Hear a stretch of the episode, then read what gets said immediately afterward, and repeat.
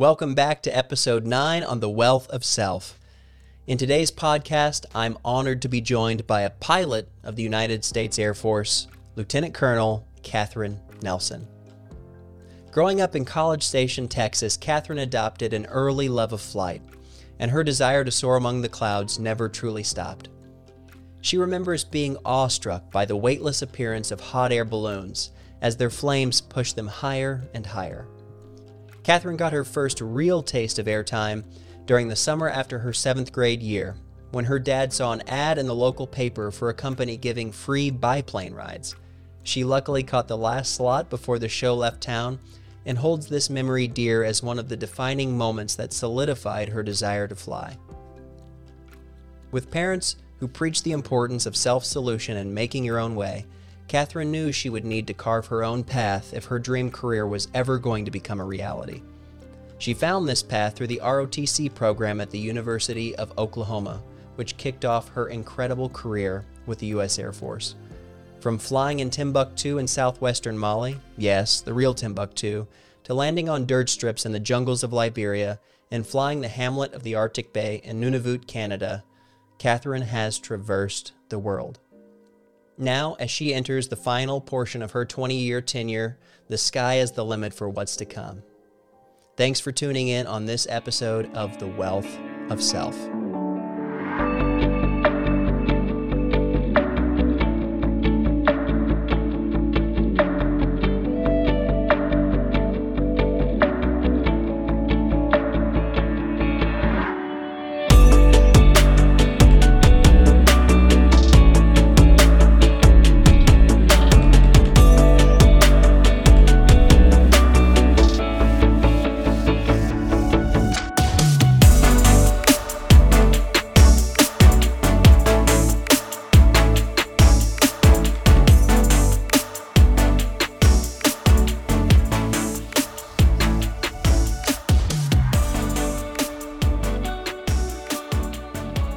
Welcome back from the intro. This is episode nine on the wealth of self. And I've got a special guest in here today, Catherine, somebody I was introduced to by the one and only Phil Green. He has been an incredible resource as far as being introduced to new individuals in the building, which is quite special. But um, I was very intrigued by your story and getting to read through your form uh, hearing a little bit more from you about your journey and about your story. And uh, you're in the United States Air Force, which has a special place in my heart. I didn't spend a lot of time with them, but it was an early, early piece in my career that uh, that it, it showed me that you know these are great people who do a lot of wonderful work in the United States and abroad. So I wanted to turn it over to you for your introduction. Welcome to the studio, and thanks for taking the time. Of course, I'm thrilled to be here. I've never done uh, an interview quite like this, so this is um, quite exciting. But um, but yes, uh, my name's uh, Catherine Nelson. I'm a lieutenant colonel in the in the U.S. Air Force. I'm active duty. Um, just moved to Washington D.C. about eight months ago. Mm-hmm. That's uh, that's kind of where I am now. Yeah, and when so in the Air Force or in the armed services in general, a lot of a lot of folks in that position are moving so much. Mm-hmm. So previous to this installment, where were you? Okay, so I can I'll go in reverse order. So before uh, my current assignment, I was in Ghana, um, Accra, Ghana. I was stationed at the embassy there yeah. um, as a, the Air Force attaché. We also uh, were very lucky to have an airplane there, uh, a C 12, which is what I'm currently flying mm-hmm. here. Mm. Um, so I got to fly that all over West and Central Africa. I've yeah. got stories for days. Oh my gosh. Um, before that, I I was actually here in DC for eight months for training to do that job. Mm-hmm. And then prior to that, I was also doing more training. I was doing language training at um, Defense Language Institute and Naval Postgraduate School. And then before that, I was flying the KC 135, mm-hmm. um, which is a big aerial refueler, um, air to air refueling. Uh, and I was stationed in Southern California at March for that, and then uh, Mildenhall, England, was my very first uh, duty station after oh, after wow. pilot training. So that's kind of my career in a nutshell in reverse order. Yeah, yeah, and and so, a question for me, more informational, I guess, but it seems like DC is in many ways sometimes the last stopping place for a lot of people in their career. Do you feel like that resonates, or what's next for you after this? I, maybe it's not totally within your control, but what is what does that look That's like? That's a great question. So, so yes, DC does kind of have that like um, feel of that's where lieutenant colonels and colonels go to die. Like they put them out to pasture, you know. That's that's really more true for people note. going to the Pentagon. My my job is not to say that working at the Pentagon is horrible. It's it's not. Pentagon is, is a great place. I, I love the food court myself. It was cool. The most dangerous hot dog stand in the world. It's right there in the middle. At least that's what they quote. You know, say it's I the uh, can imagine. kiosk. I can imagine. Um, so uh, anyway, I, I didn't think being at the Pentagon was all that bad, but um, but no, my particular um, assignment now is very niche. Um, uh, it's there are only about 60 of us through all the branches of service that do what we do, which is flying C-12s around the world. Um, our training just happens to be here um, in Washington D.C. So yeah, it's, so I would say like the whole, uh, you know, the trope about the O5s and stuff, or O5 as a lieutenant colonel, um, is not true in my in my case, but it there's certainly some truth to it. When it comes to your ranking, is there another level? I mean, you're in year 16, as you mentioned, and you expressed also after that year 20 mark, you know, you're not sure exactly what is to come, but you are excited for what that might look like. Yes, so I plan to retire right at 20 years. I um I love what I'm doing and I can't imagine promoting and and going on and doing anything else. I feel like this is going to be a real high to go out on. Yes. So I'm very happy with um you know with making O5 and getting out at 20 years. I'm I'm totally happy with that. Um, I'll retire when I'm 43 and I can go off and have a whole new career. And I'm excited about that. I don't know what that looks like yet. I, I really hope to keep flying. Um, I don't I don't know if commercial airlines are is quite for me. I haven't made that decision, but um, I would like to keep flying in in some capacity. Yeah. Well, that's exciting. Very exciting. And I think there's a world of possibility after you're out. Uh, I think veteran preference for so many career fields, whether you do that here in DC or you go elsewhere, you're going to be high on that list. Yeah, and So, I'm not ruling out taking a non-flying job and then but continuing flying as a hobby. Yeah. Um, so I just know that I I never want to stop being around aviation. So if I don't find the right job, uh, you know, flying job, I would be willing to try something completely new, but just keep flying on the side because it, it is my absolute passion in life. Yeah, it's a special sensation. Mm-hmm. Well, let's take it back and go back to your origins. The wealth of self is is positioned in a way that we, we want to know, you know, what has made you who you are? What are those lessons that you've picked up along the way? And it sounds like you've had a diversity of experiences in your life that I, I'm sure listeners would be really excited to know about. But going all the way back, where where did you grow up and, and what was the family structure like? So I grew up in College Station, Texas, uh, which is home of Texas A&M University. Mm-hmm. If it weren't for the university, the town would not exist. um, I did not go to A&M though. My entire family went to A&M. Mm-hmm. I swear they bleed maroon. Um, but growing up in that town, I always knew I wanted to experience something different. I didn't necessarily need to go very far from home. I just didn't. I I just didn't want to be in College Station. You know, in that my critical college years. So, um, but anyway, my yeah. So I grew up in College Station, and I've got one younger sister, and we're very close. We are completely different, which I think is why we are so close. Um, but I. I really can't remember a time in my life where I didn't want to fly. I just kind of knew that it's what I wanted to do.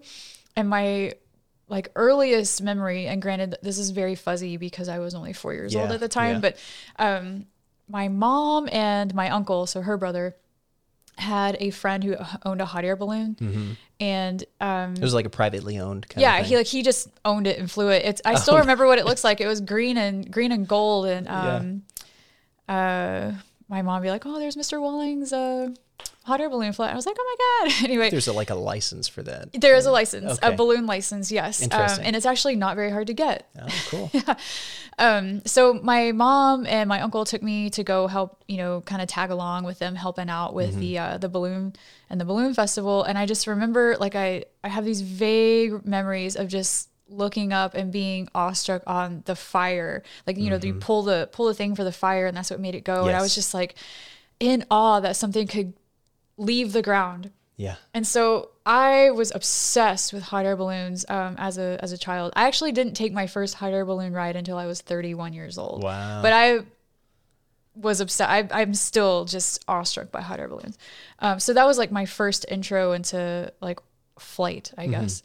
And then um, another like childhood memory that really stuck out to me was in uh, seventh grade. It was the end of the school year.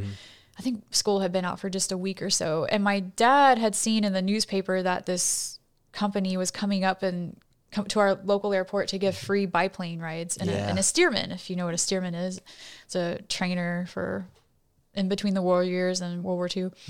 And um, I saw it actually flying in the afternoon, or I guess late morning. It was flying like low over the trees, and my dad's like, "Oh, they were advertising for free rides," and I begged him to take me to the airport. So we went to the airport, and I got the very last slot. Mm-hmm. In fact, I think they added that slot for me because I was this like really young seventh Yeah. grade girl who Super was just enthusiastic. yes i was so enthusiastic and so and that airplane is uh, was not equipped for night flight um, Mm-hmm. there are certain things airplanes need in order to fly at night this airplane did not have that and they ha- so they had to get back to houston before sunset but they really pushed it with me and Yeah. oh my gosh they let me like take control of the plane and i was flying around. And, and a Stearman the um the control is actually a big old stick that Mm. comes up in between your legs and it looks like a broom handle. And so i was like holding on to this broom handle you know going over the river and oh it was just such a wonderful feeling. And and um and at that time i was a little bit um uh fearful. I not of flying but i was supposed to have my tonsils out like the next day or the day Yeah. Uh, two days later, and I was really nervous about it. I never had surgery before, and any, but I remember that that plane ride being just an escape from my fear of this minor surgery coming up. And anyway, so I would say the hot air balloon and the biplane were the two experiences that really just stuck out to me a lot and really like provided the motivation to to Yeah. keep pursuing it. Yeah. It's that, I think it's that sensation of weightlessness. Yeah. That's so alluring to so many people. The first time you get on a plane and you Yeah. feel that liftoff, it's just like otherworldly. I, I, I did a scuba diving certification, and one of the, the most magical sensations is being down there and just feeling nothing and everything at the Yeah. same time. And, And it's it a gets- really unique it's sensation. it gets addicting and it's almost like a therapy you mm-hmm. know It's um, cathartic. It is when you are just completely away from your everyday life your everyday sensations to do something Yeah. whether it's in the air in the sea and in fact um, flying and boating have a lot in common Absolutely. Well, when you look at your your family, I, I see so often, and and this is something I see a lot of times. I do a lot of work for the American Veterans Center in the uh, in the DC area, and just hear the most incredible stories. And these gentlemen and women are, you know, these are World War II uh, involved in those kind of conflicts. Now getting into Vietnam and and now more modern conflicts, Yeah. but. Um, a lot of times they're coming from a lineage of people in their family who served before them. What did that look like for you? Did you have others who inspired that path in some ways? Um, my grandfather was in World War II, but I think everybody my age had a grandfather in World War II. so much, I, yeah. you know, um, my dad is a farmer and my mom uh, worked uh, in education. Mm-hmm. So neither one of them were in the military, and but they are really of the age where um, Vietnam War was raging and people weren't raising their hands all that much to go in. In fact, the draft when my dad was 17 is when the Vietnam War draft stopped. He had two brothers who were drafted to Vietnam, so the military was not uh, central to my growing up at all. Um, College Station is a very military friendly town because A and M is a very conservative um, university. They have the Corps Cadets. They have a huge ROTC program. So like military appreciation is something I did grow up with Right. in my town, Yeah. but in my family, um, I didn't really have any. Um, I don't want to say like role models to follow in their footsteps because that sounds kind of lame. But um, but yeah, neither one of my parents, my close aunts and uncles, none of them were in the military. So the, when I started expressing interest in wanting to join the military, I think it kind of took my parents by surprise. Yeah, yeah. And and one of the things I wanted to hone in on is that it, it sounds like you had a very good relationship with your your parents. Yes. And there were some very sort of like a blue collar, hard work attitude that was instilled within you at an early age. And I wanted to hit on that just a little bit because I think just based on meeting you and my brief first impressions, I can tell there's a hard work ethic there. Yeah. And you just get the job done. What what did that look like in your early years? Those messages that they were sharing with you. Absolutely. I have a couple of funny ane- anecdotes about that. So, my very first W 2 paying job, like not babysitting or whatever, like my very first actual job, I made $5.40 an hour. Nice. Um, working in the cotton fields at Texas A&M. Wow. Because my dad managed the farm out there. So uh, my first job was working cotton. My sister's first job was working corn and sorghum, and I, sh- I definitely had the better of the two jobs. Yeah. um, so I remember that just being a really uh uh like it was just intense manual labor in the heat of the Texas summer.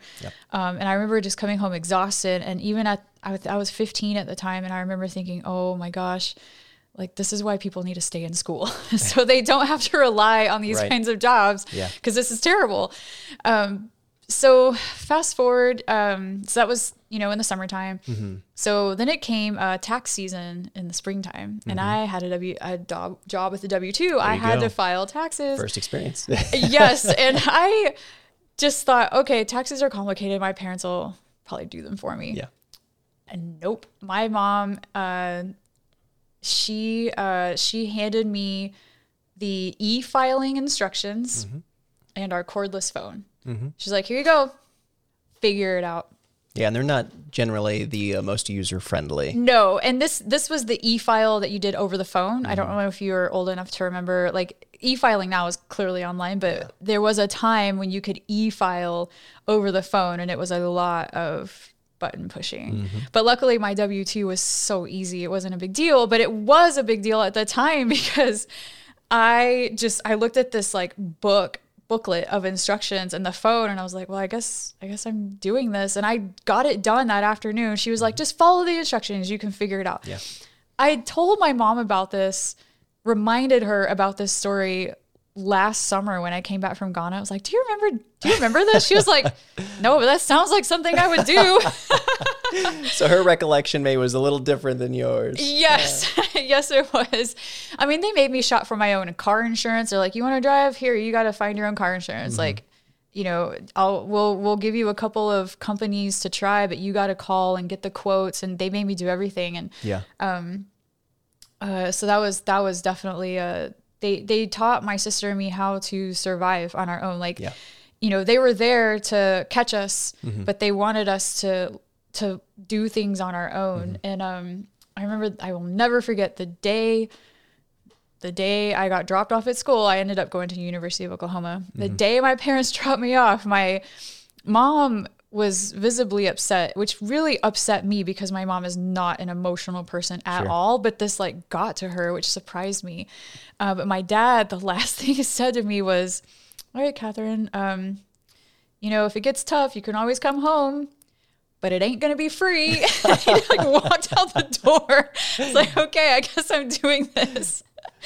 So anyway, I mean, I I tell those stories because not because my parents hated me by any means. I think they they did those things and said those things because they loved me and course, yeah. they didn't want to coddle me. And Mm-hmm. I feel like they really did um, set me up for success. Yeah, and there's a lot of value in that because when you're, you know, tasked with figuring things out on your own, you learn pretty quickly how to do it and how to be at least, you know, somewhat good at it. Mm-hmm. And so your your tax story resonates heavily with me right now. As a business owner, I've got I can imagine your taxes. 1099 here and all these different things coming in. So Yeah. it's like, um, you know, it's one of those things where you just have to work through it. But Mm-hmm. uh, I think those values uh, have continued to serve you, and and that's sort of the segue point into some of these following stories. You're now entering a university system. It sounds like you sort of stayed in the Midwest. Uh, I did yeah. not not because I wanted to. I really wanted to go to either U- UW Madison or University of Virginia. Gotcha.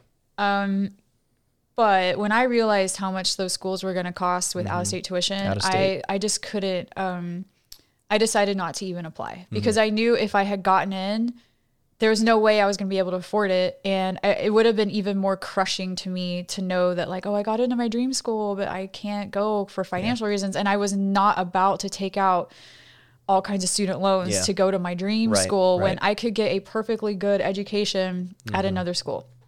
So I ended up at Oak, Oak, University of Oklahoma. I did get an Air Force ROTC scholarship. Um, it did cover all of my expenses at OU. That's incredible. yeah, it was great. And OU at the time, OU's out of state tuition was cheaper than A and M's in state tuition. Really? And both my parents worked for A and M, and at the time, I don't know what it's like now. This was twenty years ago now.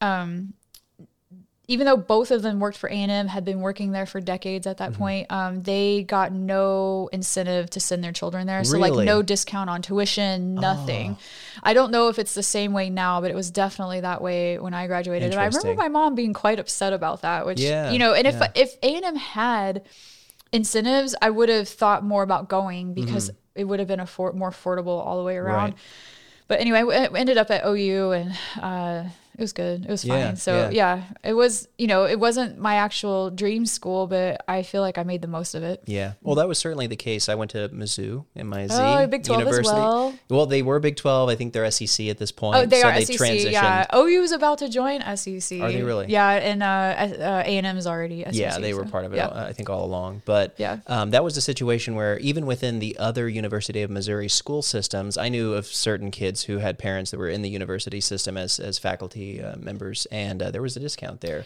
Even though they weren't in Columbia, you know, they could have been in Yeah. Mm-hmm. St. Louis or, or in KC or wherever they were, and they still got a little bit off of the tuition. So I was surprised to hear that. Yeah, uh, it was a surprise to us too. Yeah. Well, well, uh, another point I want to hit on too is that it, for me, and I can only speak from my experience, but coming out of high school and going into college, it was a kind of a question mark for me. I had a variety of interests, and so it was really hard to nail down something where I was like, "That's what I want to be," you know, spearheading.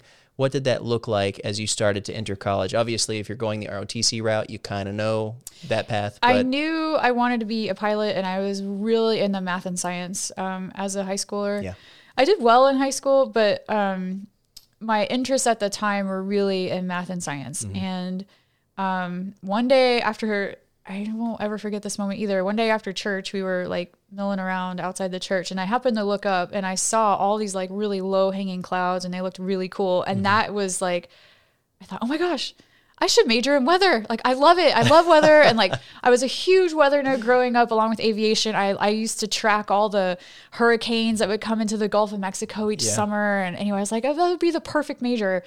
Got to OU, didn't realize how hard it was going to be. It was so hard. I actually tried to quit my junior year, but because I had already been through um, a lot of training with ROTC, they're like, nope, you're locked into your major because. Right, this is what the Air Force pay is more for it, pay- right? Yeah, this is what we're sending you to school for. And I was like, oh my god, I I, uh, I had a fit. I wanted to switch to engineering, and they're like, Mm-hmm. no, like you're, and they warned you. They they warned us too. Like Mm-hmm. I knew that there was a slim to none chance I was going to be able to change my major after my sophomore year yeah, um, but I persevered and I got the degree. But um, I, looking back on it now, like I don't have a lot of regrets in life, Mm-hmm. but choosing that as my major was something I wish I could yeah. do over. Yeah. Yeah. No, you mentioned that it was extraordinarily difficult. And it was, Yeah. was it mostly the sciences and the mathematics in it that made it tough? Or? Yeah, so I'm fine with math on its own, Mm-hmm. but what I'm not fine with is is putting the math with the physical concepts Mm. and because OU is um, they do like theoretical meteorology, research meteorology. Mm-hmm. It's not it's not um, like Weather Channel and Al Roker and Sun and Clouds and you know Yeah, right. whatever. It's it's really it's uh it's really research based Right. and you know there's lots of the- theory that goes into it. So um so I struggled with putting all the concepts together. Like physics separately, math separately, but putting it all together and basically using math equations to describe what is going on in the atmosphere just was a bridge too far at Right. times. And so there were some classes I struggled with to be perfectly honest, but um I probably would have been would have done much better as just a straight up math major or um or a uh, like um, geology or geophysics, like some other earth science, I Mm-hmm. Right. think would have been much better. But it's fine. The meteorology degrees, I've actually used it. Yeah, that's Um, my next question. How, yeah. how effective has it been for you? um, I mean, it's probably a good thing I stuck it out because I do use meteorology um, concepts all the time. Um, Mm-hmm. You know, we we are required before we go fly to get a weather brief. Right. And there are times where I'll look at the weather brief and I'm like, man, I just I don't know if I quite agree with this. And I'll look at my, you know, look at what I know to look at and um and I'll just keep it in the back of my head because we have to go with whatever the Air Force Weather Squadron gives us. But in the back of my head, I'm like, no, I think this is going to be different. I would say, for the most part, I think the weather squadrons do really well. And I get really mad when other pilots say, oh, those weather guessers. And I'm like, you have no idea how hard weather I is. like, just yes. stop. Yeah. So I stick up for the weather squadron all the time. But there are times when I disagree with their forecast, but that's why it's called a forecast. Like nobody actually Right, knows how it's going to be. So, um, so yes, I do actually use it every time I go fly. Excellent. Mm-hmm. I, so one of the things that's a part of uh, a commercial drone flight, Mm-hmm. which is obviously a very low level sort of example here, but you know you're required to learn how to read some of those weather Yes. reports. So that was one of the most fascinating things as I was studying for that test, um, the Part 107, as Mm-hmm. Yeah, so it. quite a bit of the ground uh, knowledge for the Part 107 is what you would learn as a private pilot. Yeah, Yeah, so you're Yeah. like you're halfway there. there we go. Hey, maybe after this video production thing's over. I know. Aviation's your next career. Yeah, yeah. Well, when it comes to your experience in college uh, with ROTC, how, how did how did that go over for you? Do you feel like it was overall quite uh, informative, or do you you know reflecting on it? Is there any regret there, or what what kind of lessons you take away from that experience? I would say doing ROTC was one of the best decisions of my life. So maybe meteorology was one of the worst decisions, but joining Yeah. ROTC was, I think, one of the best decisions I ever made. Um, I made so many good friends in in a uh, in that program.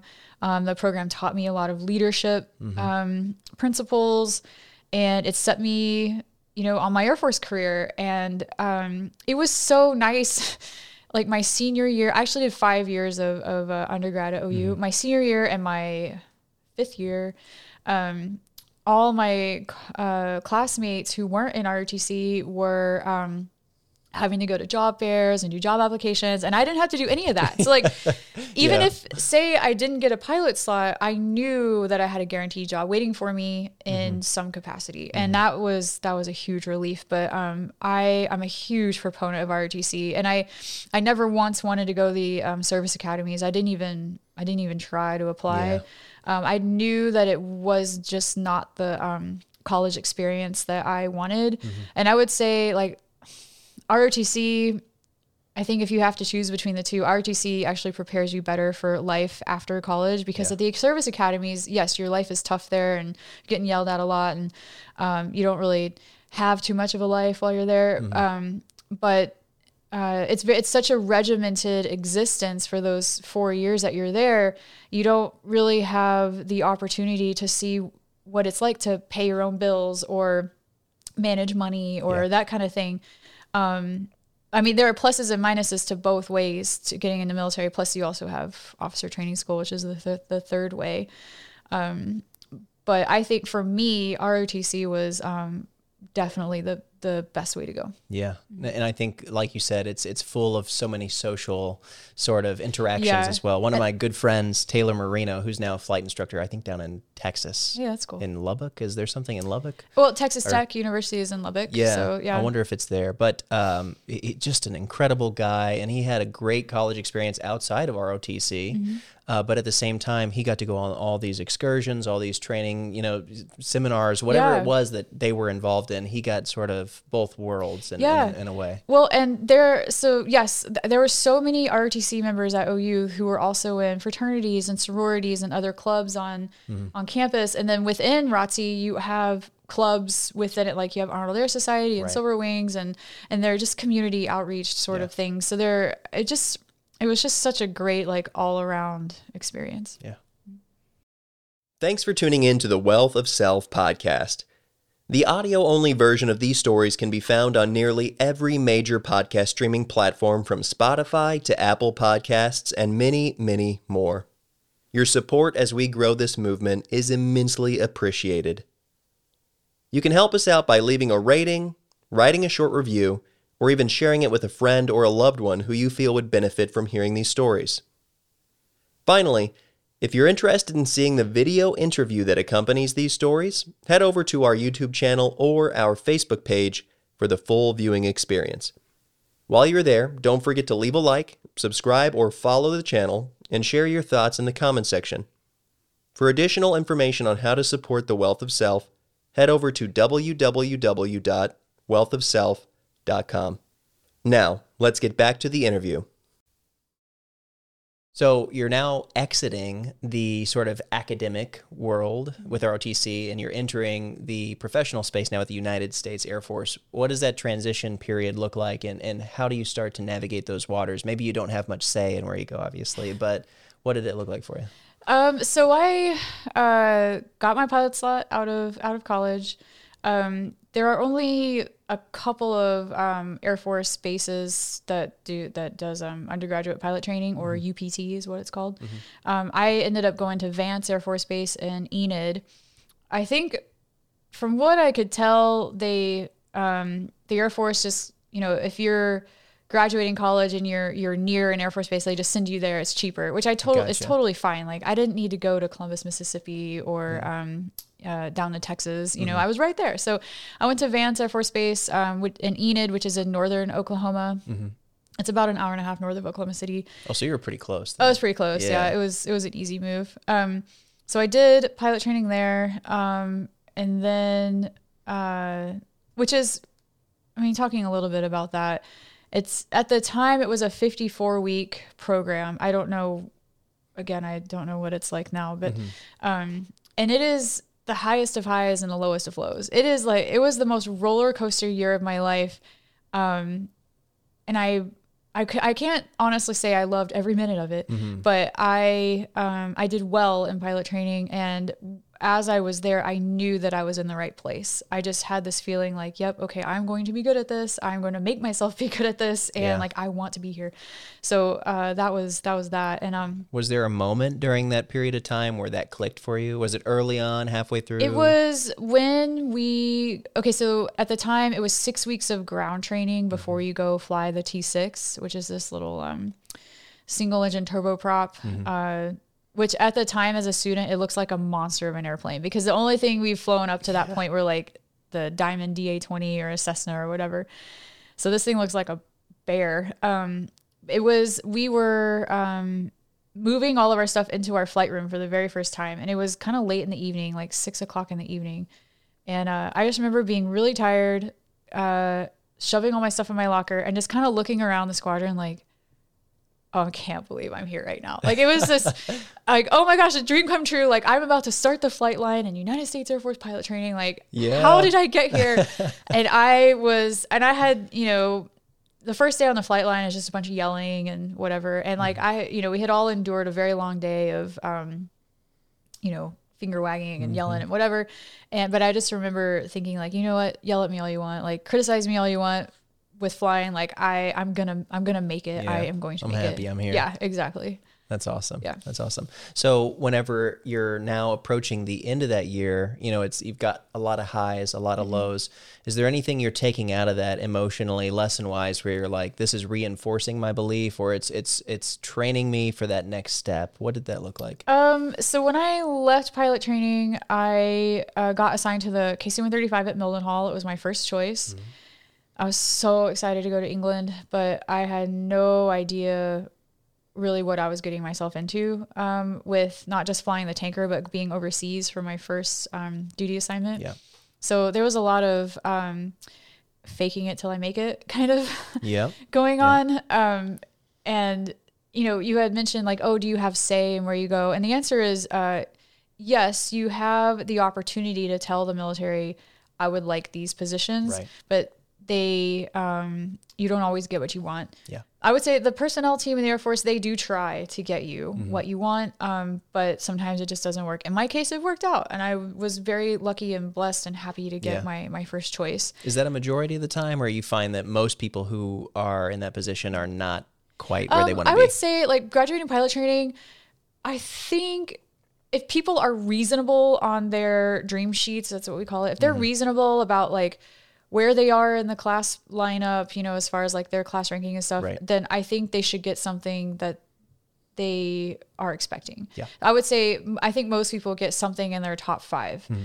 Um, if you don't get something in your top five, that either means um, they just didn't have the airplane available that you wanted to Mm-hmm. fly, or maybe you were a little bit lower in the class rankings than you thought, or Gotcha. you know things can be really competitive, and there's a lot that goes into choosing who gets to go where. And yeah. So yeah, so that that brings me to my my first duty station, Mildenhall. Yeah.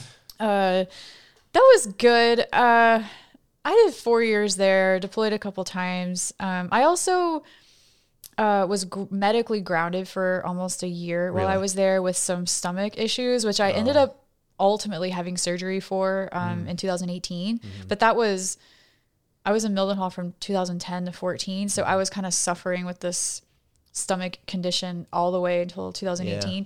So they grounded me for a long time trying to figure it out, and um, they finally got me stable enough to where they're like, okay, like you're you're fine. Like just you can go fly, but you got to stay on this medication. And I'm like, okay, that's fine. Yeah. So that was really challenging to get back in the cockpit and because I felt like I was kind of really on top of things when the medical issue happened and when I got back into the cockpit after 11 months, it was a real blow to my ego. Yeah. I was like, man, I remember being good at this and like I can't do anything now is Yeah. what it felt like and um Were any of those symptoms that you were experiencing exacerbated by being in the air, or no, not really? not No? at all. Okay. No, um, it, it it ended up being a non-issue. Getting, I probably could have been back on flight status like six months prior to when Mm-hmm. the flight doc signed me off, but I think it was just one of those things where they just really couldn't pinpoint what it was, and all three flight docs that were working on my case were just scared to put their name on the line until one of them was like, "Enough, go." so I'm really, really thankful to that flight doc for giving me a second chance. Um, so, uh, so I upgraded to aircraft commander late because of that year long grounding. Um, I upgraded to aircraft commander like just shortly before I left Mildenhall. Um, and then I went to California after that. I went to mm-hmm. March Air Force Base and then I upgraded to instructor pretty quickly after I got there. So I felt like I finally caught back up to my peers once I Yeah, got to Southern yeah. California. Mm-hmm. Well, when you're across the pond, you're overseas for the first time. Mm-hmm. uh, I mean, that's an anxious kind of moment. I remember the first time I went abroad and I was just like, oh my gosh, it's a whirlwind. And and I think one of my first really big trips was to Asia, which is a little extra layer of different. Yeah. Yeah, when you're in, you know, Europe, the theater is similar. You know, there's a similar language. You're not as bombarded by the differences. But what did that? Uh, how did that shape out for you? Were you able to experience some of the English culture, go out and do a little bit of traveling with your peers? What were some of those experiences while you were there? It was great. I would move back to England in a heartbeat. Yeah. Um, the only thing that I just really got to me was the weather, and it gets to people um, all the time. Like just Like the cloudy, depression. yeah, the cloudy, rainy. And what people don't realize is just how far north England actually is. Mm-hmm. It's on par with Middle Canada. It's not New England. Like it's up there. It's Mm-hmm. just the way the atmosphere works and the way the ocean currents are. It's a very temperate environment. So you Mm-hmm. forget how far north you are. So that comes into play um, in the wintertime where if you go to work at eight o'clock and you leave at four, like you're you're likely not going to see the sun Yeah. if you don't work with an office with a window. Um, but conversely to that, in the summertime, um, one night I had just totally lost track of time, which is not like me at all. I'm usually very cognizant about time. But I was just watching TV, just totally not understanding what time it was, and I was like, "Oh my god, I'm, why am I so tired?" It was still sun, you know, sun outside. I was like, "It's almost eleven o'clock. Oh my god!" so that was really funny. But um, so the summertime in summertime in the UK is amazing. Uh, the wintertime, you do have to kind of be cognizant, pay attention to your mental health. Right. Yeah. Yeah. And one of the things people say most about Europe is just how interconnected it is. They've got this beautiful uh, rail system that can Yeah. get you, you know, to another culture, another country in the matter of hours. Did you have some opportunities to do exploration in that way? Absolutely. Um, I went to Paris three times. All three times I took the Eurostar. Oh man, it's so much easier than flying. Um, I went all over Europe, and that was officially with work and um, with friends. And uh, I saw a lot of. You. I didn't see every country in Europe that I wanted to, um, but I I did get to see a, a number of things and Yeah. um, just yeah, really amazing experiences. Yeah. So you talk about after that experience, you're now relocating back into American culture. You're going to California. It doesn't get much more American than that. I know. um, what what is that experience like? And and is there a little bit of uh, you, you still have that wanderlust that you want to go out and see new places? I think the answer is yes because you end up going else elsewhere after. Yeah. So the the thing that struck me the most about getting to California was the abundant sunshine because I had just come from a place was like it was cloudy Yeah, all the time and like shift. The one day a month that it, the sun is shining like dudes are out in their you know their white tank tops Yeah. and women are in their bikinis. I'm like it's still only 55 degrees, but apparently like the sun comes out and that's what you do. Um, and so the first couple weeks I was in California, um, I just I, I felt like I had to be outside all the time because that's the mindset you get in Soak in the UK. up. It's like you, the sun is shining, you're outside, and so I would just spend days outside. I'm like, what? Why am I doing this? Like this, it's sunny here all the time. Like Yeah. it was just this shift I had to make. But yeah, I was I was happy to come back to the U.S. I, truth be told, I wanted to stay in Europe. I was actually trying to get into a different unit um, in Germany because I really wanted to stay overseas. But um, the opportunity came up to go to Southern California, and I was like, well, that sounds pretty good too. So I'm glad I'm glad I did it. And what did your shift in responsibilities look like with that change? Is it just sort of a steady trajectory of growth over the course of your time in the Air Force, or are there some little pivots and turns? Yeah, it's pretty steady, especially if you are a pilot and you stay with the same airplane, like unit after unit. It's a pretty um, steady climb. So when I got to my second, so Southern California, um, I had just a little bit more responsibility as far as the roles in the squadron, but it's very typical of your progression, like as you get promoted and get more hours and stuff. Um, yeah, so I yeah I upgraded to instructor pilot there. Um, I thought I was gonna be there for a lot longer than I was, um, but that's because I got picked up for foreign area officer, which has led me into like the n- next part of my. I would say like my 135 part of my career is like part one, and Yeah. then being a FAO or foreign area officer is part 2 So, so now we're kind of in like a transition period. Yeah, yeah. When you're shifting back to California, is it sort of uh, is there a little bit of happiness involved? Obviously, the weather shift is nice, and that's great for dopamine and everything else physiologically. Uh, but is is there a little bit of a sensation like it's good to be home, or how, how did you sort of handle that emotional shift going Yeah, from sure. abroad to to America? So I um I didn't have any family in Southern California at the time, um, which is fine. I'm so used to not living around family that it didn't bother me at all. Mm-hmm. Um, I had heard really good things about the unit that I um was transferring to, and it all lived up to expectation. Mm-hmm. yeah, And I was the unit I was there, I was with there is a it was a really small active duty unit that was kind of attached to a much larger reserve unit. right. Um, but you really, from day to day, you couldn't really tell who was active duty and who was reserved. It was just one little patch on their flight suit that was different, but all the other patches were the same. Yeah, And I made a lot of really good friends there, friends I still keep in touch with. Um, in fact, I was in California about a month ago and I saw quite a few of them while I was there. And it was Yeah, just nice to keep up. Yeah.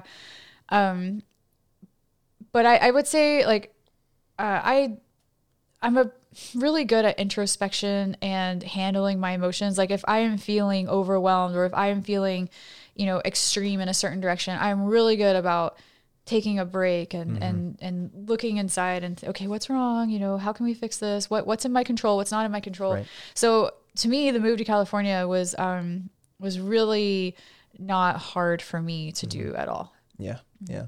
So there's a there's a point in time while you're there where you know you know you're ready for the next installment, which is going abroad again. So what what is that uh, what does that transition look like for a second time now? Yeah. Okay. So that was a much bigger one. Um, so I got picked up for FAO.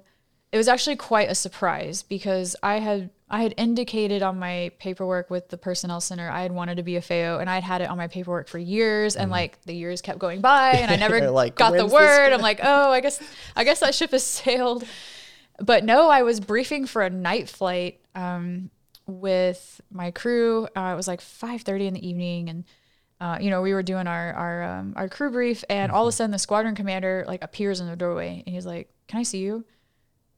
I was like, "Right now?" He's like, "Yes, right now." I'm like, "Oh my god!" Like this, we're in the middle of a brief, yeah, and uh, and I was the first thing I thought of was I'm in trouble. yeah, yeah. So you're you're Because- fearful of something Yes, negative. I'm, and I'm racking my brain like, what did could I have done do? wrong? Like what what is going on?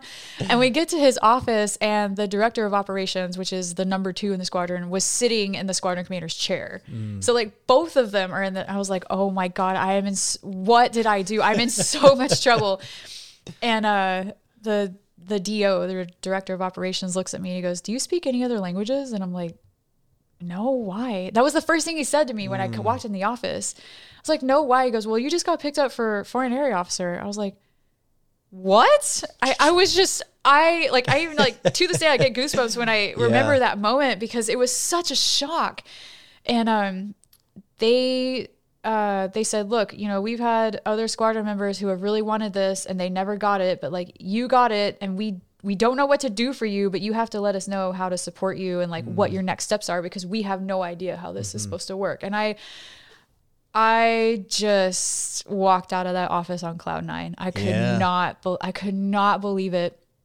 And so, um, in the following months, uh, I like the um, FAO office, for lack of a better term, um, contacted me, gave me all the paperwork, and that's where I had to indicate um, where I wanted to go. And I said, uh, "You get six. You get there's seven regions of the world that I could choose from, but only six places on the uh, sheet." And um, Europe and China were not options for me because they were just closed for my year group. They they were fully manned, so they didn't need um, anyone from my year group. So those two weren't even options. And I put Africa number three, sub-Saharan Africa number three, and that's what I ended up getting. Yeah. Um, uh, which was fine, I guess. like I really thought I was gonna get um, like Eurasia or something, but no, I put yeah Africa. Yeah. So it wasn't my last choice, but it wasn't my first choice. Yeah.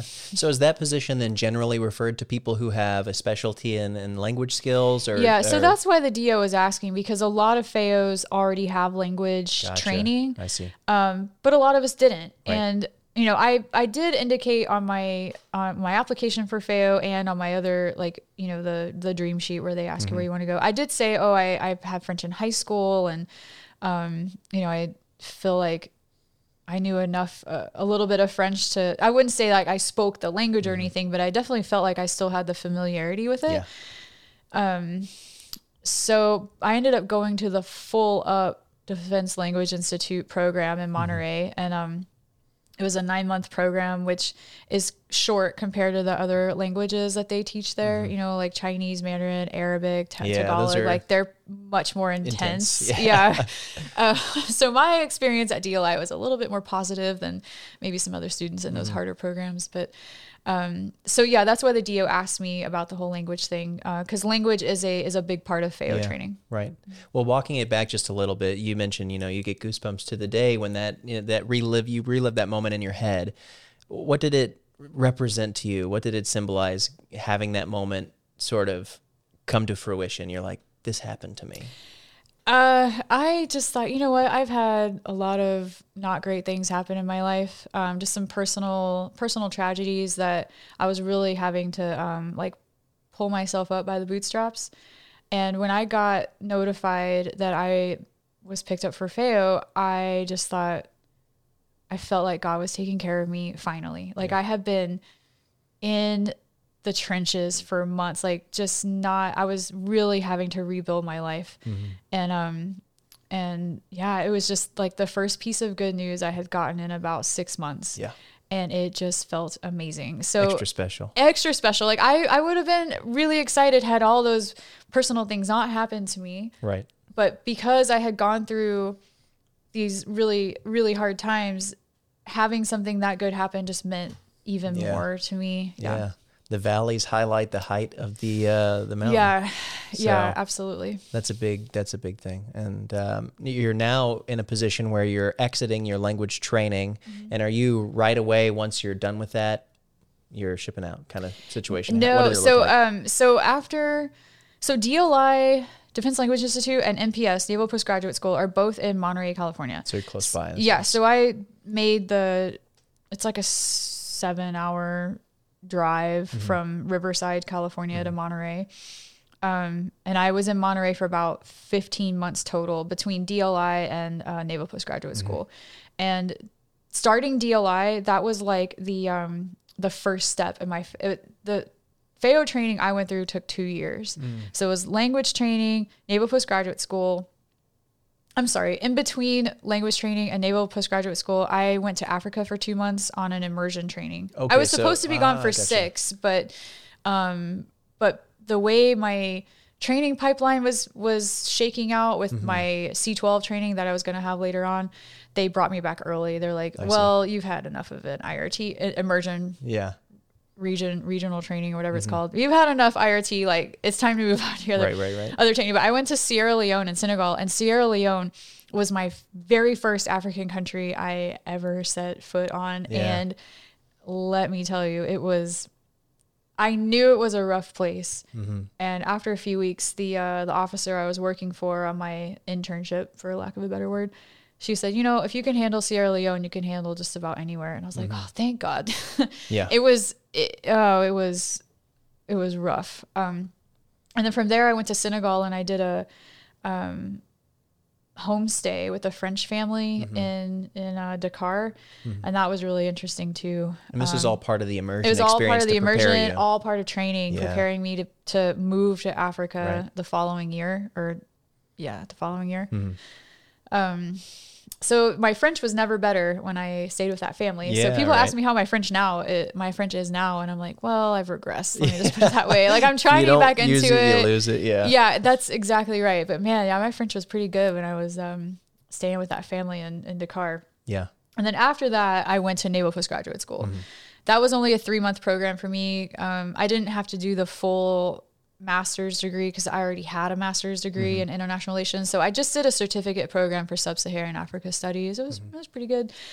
And then after that, I moved to DC for eight months of more training. So mm-hmm. um, I was I had mentioned I was the Air Force attache in Ghana, so I had to go to attache school.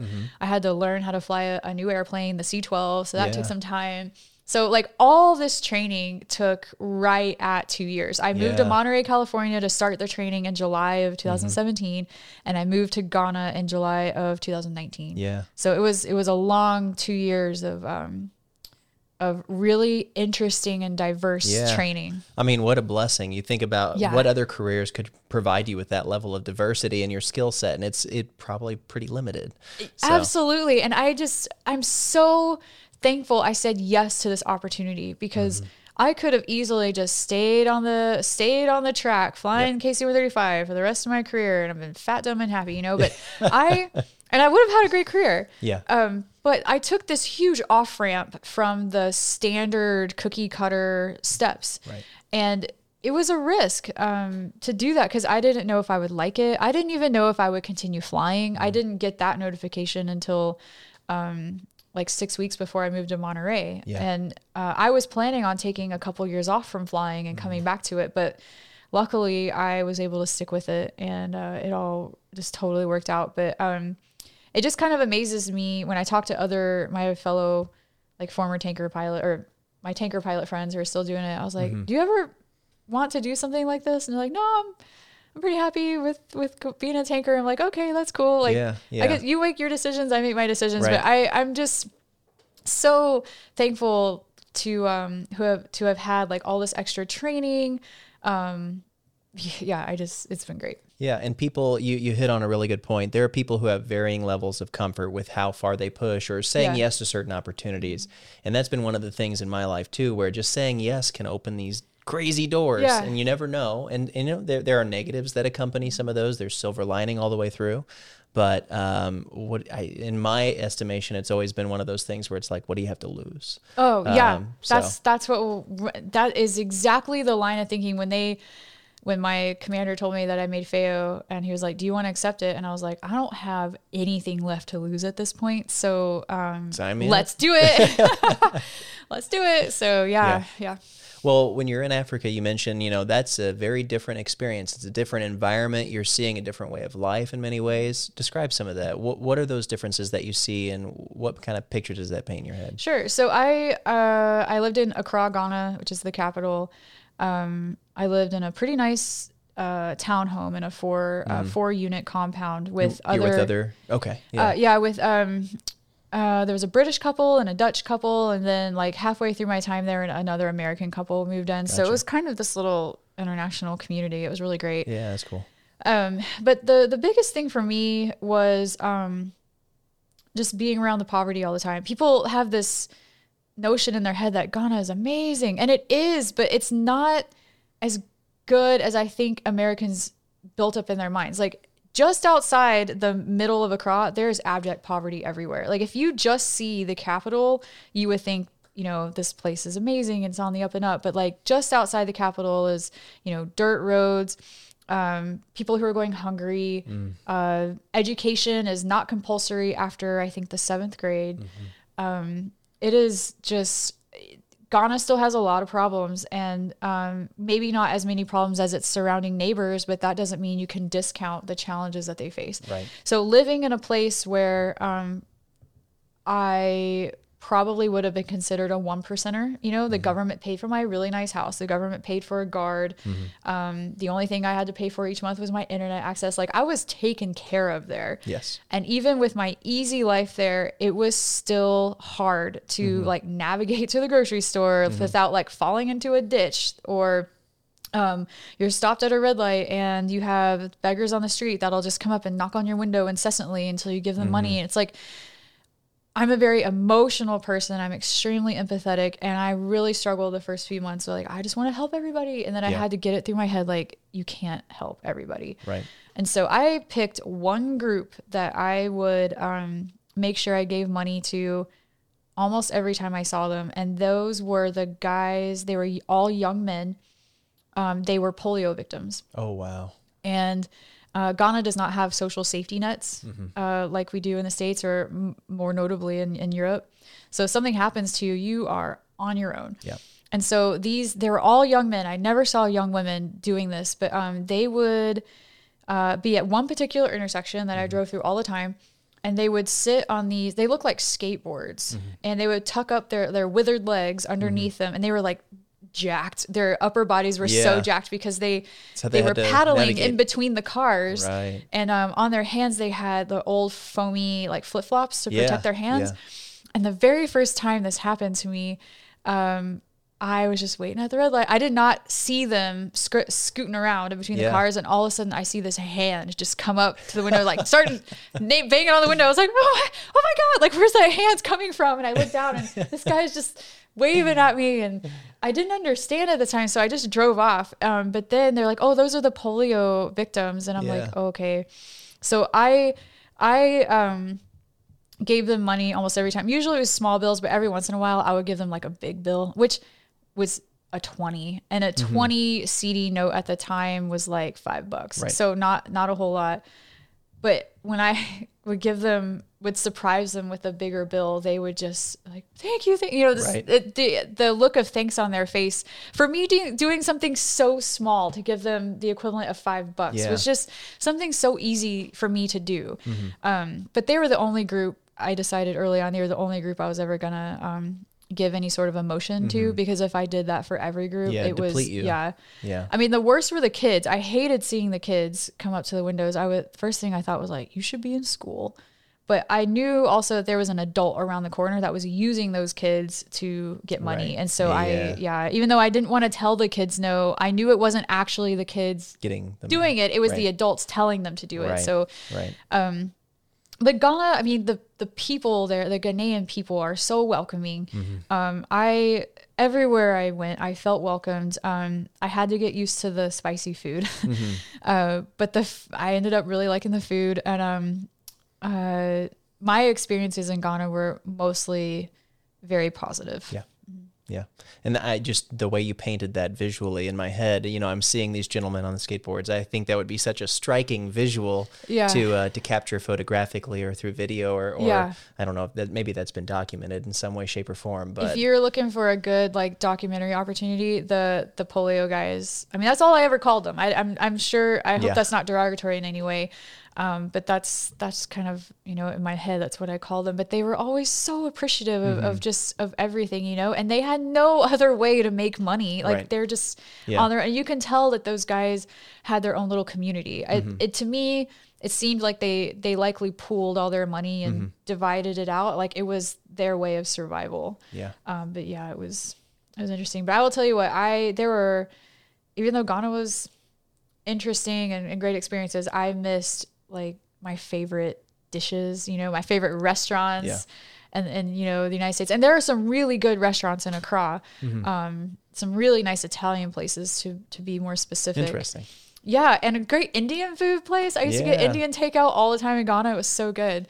Um, but yeah, towards the end, I was really just craving standard American Yeah. fare. I was, I knew I was coming back to Washington D.C. and I was so excited about Mm-hmm. that. And yeah, Well, you're now in a position where I think DC is your most recent uh, stint, and that was coming right off the heels of being in Ghana. Yeah. So now that you're here in DC, what kind of responsibility shift are you experiencing, if if any, and and that now second time or third time? Where are we? You, Yeah, you this is my second time here, yeah. Another readjustment into American life, but this time it's Or- a different coast. Yeah, yeah. So um this time is a lot different. So uh I am coming back to work for the same um uh entity that I was working for in Ghana, um, but this time I am the head of the C12 program worldwide. Um, Yeah.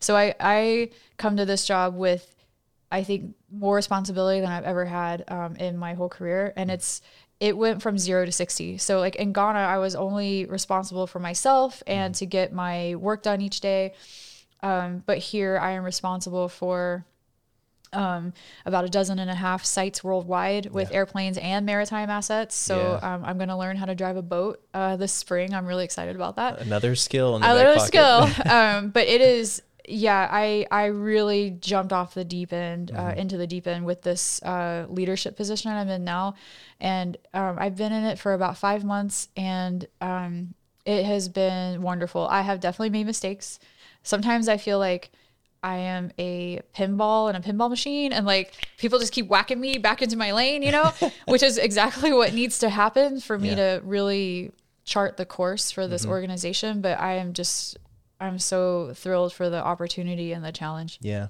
So, what does your time here look like? Do you have a bit of a roadmap to know uh, roughly how long? Because now in year 16, you are having to make some decisions about you're getting close to that 20 year mark and what does happen next. And we hit on that early on, but it's real, very real now. It's it's Mm-hmm. It uh, coming up. It def- I feel like I'm a high schooler who is getting ready to apply for college but doesn't know what he or she wants to do or major in. And you know, I was very strange as a child because I I always knew exactly what I wanted to do. Um, but now I'm at this point in my life where I'm not really sure what I want to do, and it's this is the first time in my life that I've ever experienced uncertainty like that. Um, so I think the next four years are going to be very interesting for me, and I have no fear about it. I thought that if you know there ever came a day that I wasn't sure of myself and what I wanted to do, that I would be really scared, but I'm actually not. I, uh, I, I know I have faith that like whatever I choose to do is going to be the right decision. Right. So I'm not scared about it. I, you know, I'm really looking forward to the future. Um, but yeah, so my, um, I'm hoping this should be my last Air Force assignment. Mm-hmm. I'll have to, uh, There's no guarantee on that, though. there's no guarantee. No, I mean it's there's a good chance if I raise my hand and say, "Hey, I can I please stay on another year to retirement?" I'm pretty sure they'll let me. Um, but yeah, there's, so there's no guarantee, but hopefully it will stay that way. Um, I am not from the East Coast, but I love the East Coast, so I would love no matter what I want to do next, I want to stay in this part of the country. Yeah, there's a lot to, to see around here. Yeah. It's uh, being Well- being from the Midwest. It's just like an upgrade on Yeah. most fronts when it comes to activities or things that you can travel to relatively easily. Yeah.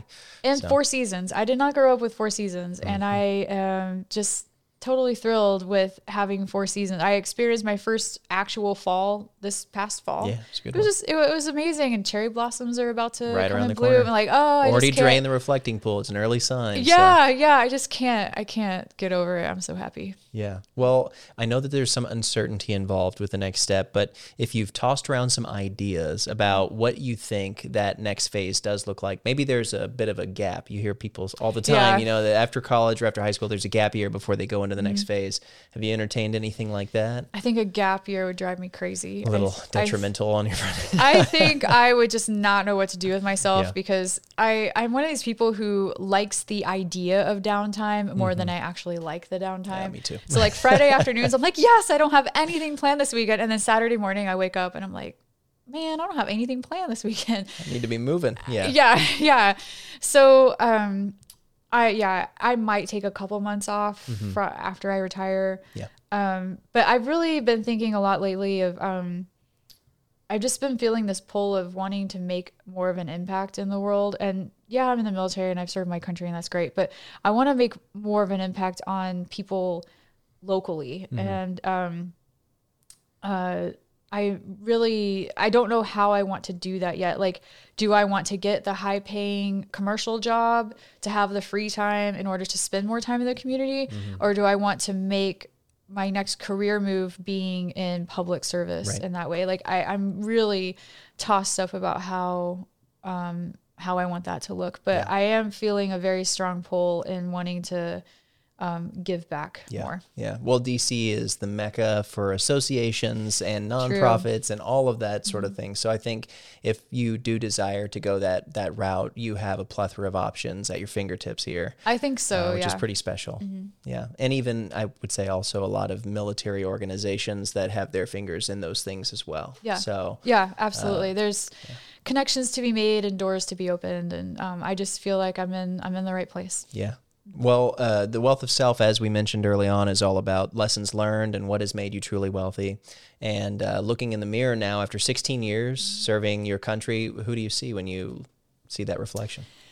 Uh, I see someone who is very proud of being where she is because I did it all myself. Yeah. Um, and I think my 12 year old self would be just tickled pink that I am doing what I'm doing now. I think she wouldn't quite believe it actually. Sometimes I wake up and I can't believe I, I get to do what I what I get to do. Yeah. Um, but I know we had talked about, you know, how do you define wealth? And um it is obviously to me it's obvious it's not just about having money like yes it's about having enough money to do what you want to do and not feel financial strain every time you wake Right. up in the morning but you know if you don't have s- people in your life to share it with or another purpose or a higher calling to give back to your community then you know what is the point of sitting on a pile of money? And so I, I think it's uh it's it's all encompassing. And and while I am single and don't have like you know a special person in my life quote unquote I still have my sister and my parents and my friends and I still feel uh very fulfilled. So even though my life uh may not look like your typical 39 year old uh American woman's life like uh I'm still just um you know pretty happy with with the way everything is. And uh it's sometimes it's kind of nice to be different you know? Yeah, and it sounds like you've done so much, and you have so much more to do. Um, and the and the fact of the matter is that you've you've got a lot of road left. So it's going to be exciting to see where you go with it. thanks I think so too Absolutely. Well, thanks for taking the time to join me on the Wealth of Self. Um, I know that with every story, there are so many little facets that you don't touch and you don't get into, but being able to share this message and, and at least people out there hearing, you know, the hard work, the dedication that went into making your career what it is and what it will be moving forward, I think that's an inspiring message for a lot of, uh, especially young women out there. thank you I that means a lot Absolutely. Thanks for your time. thank you All right. Thanks for tuning in to the Wealth of Self podcast. The audio only version of these stories can be found on nearly every major podcast streaming platform from Spotify to Apple Podcasts and many, many more. Your support as we grow this movement is immensely appreciated. You can help us out by leaving a rating, writing a short review, or even sharing it with a friend or a loved one who you feel would benefit from hearing these stories. Finally, if you're interested in seeing the video interview that accompanies these stories, head over to our YouTube channel or our Facebook page for the full viewing experience. While you're there, don't forget to leave a like, subscribe, or follow the channel, and share your thoughts in the comment section. For additional information on how to support the Wealth of Self, head over to www.wealthofself.com. Thank you so much for your viewership. We'll see you on the next one.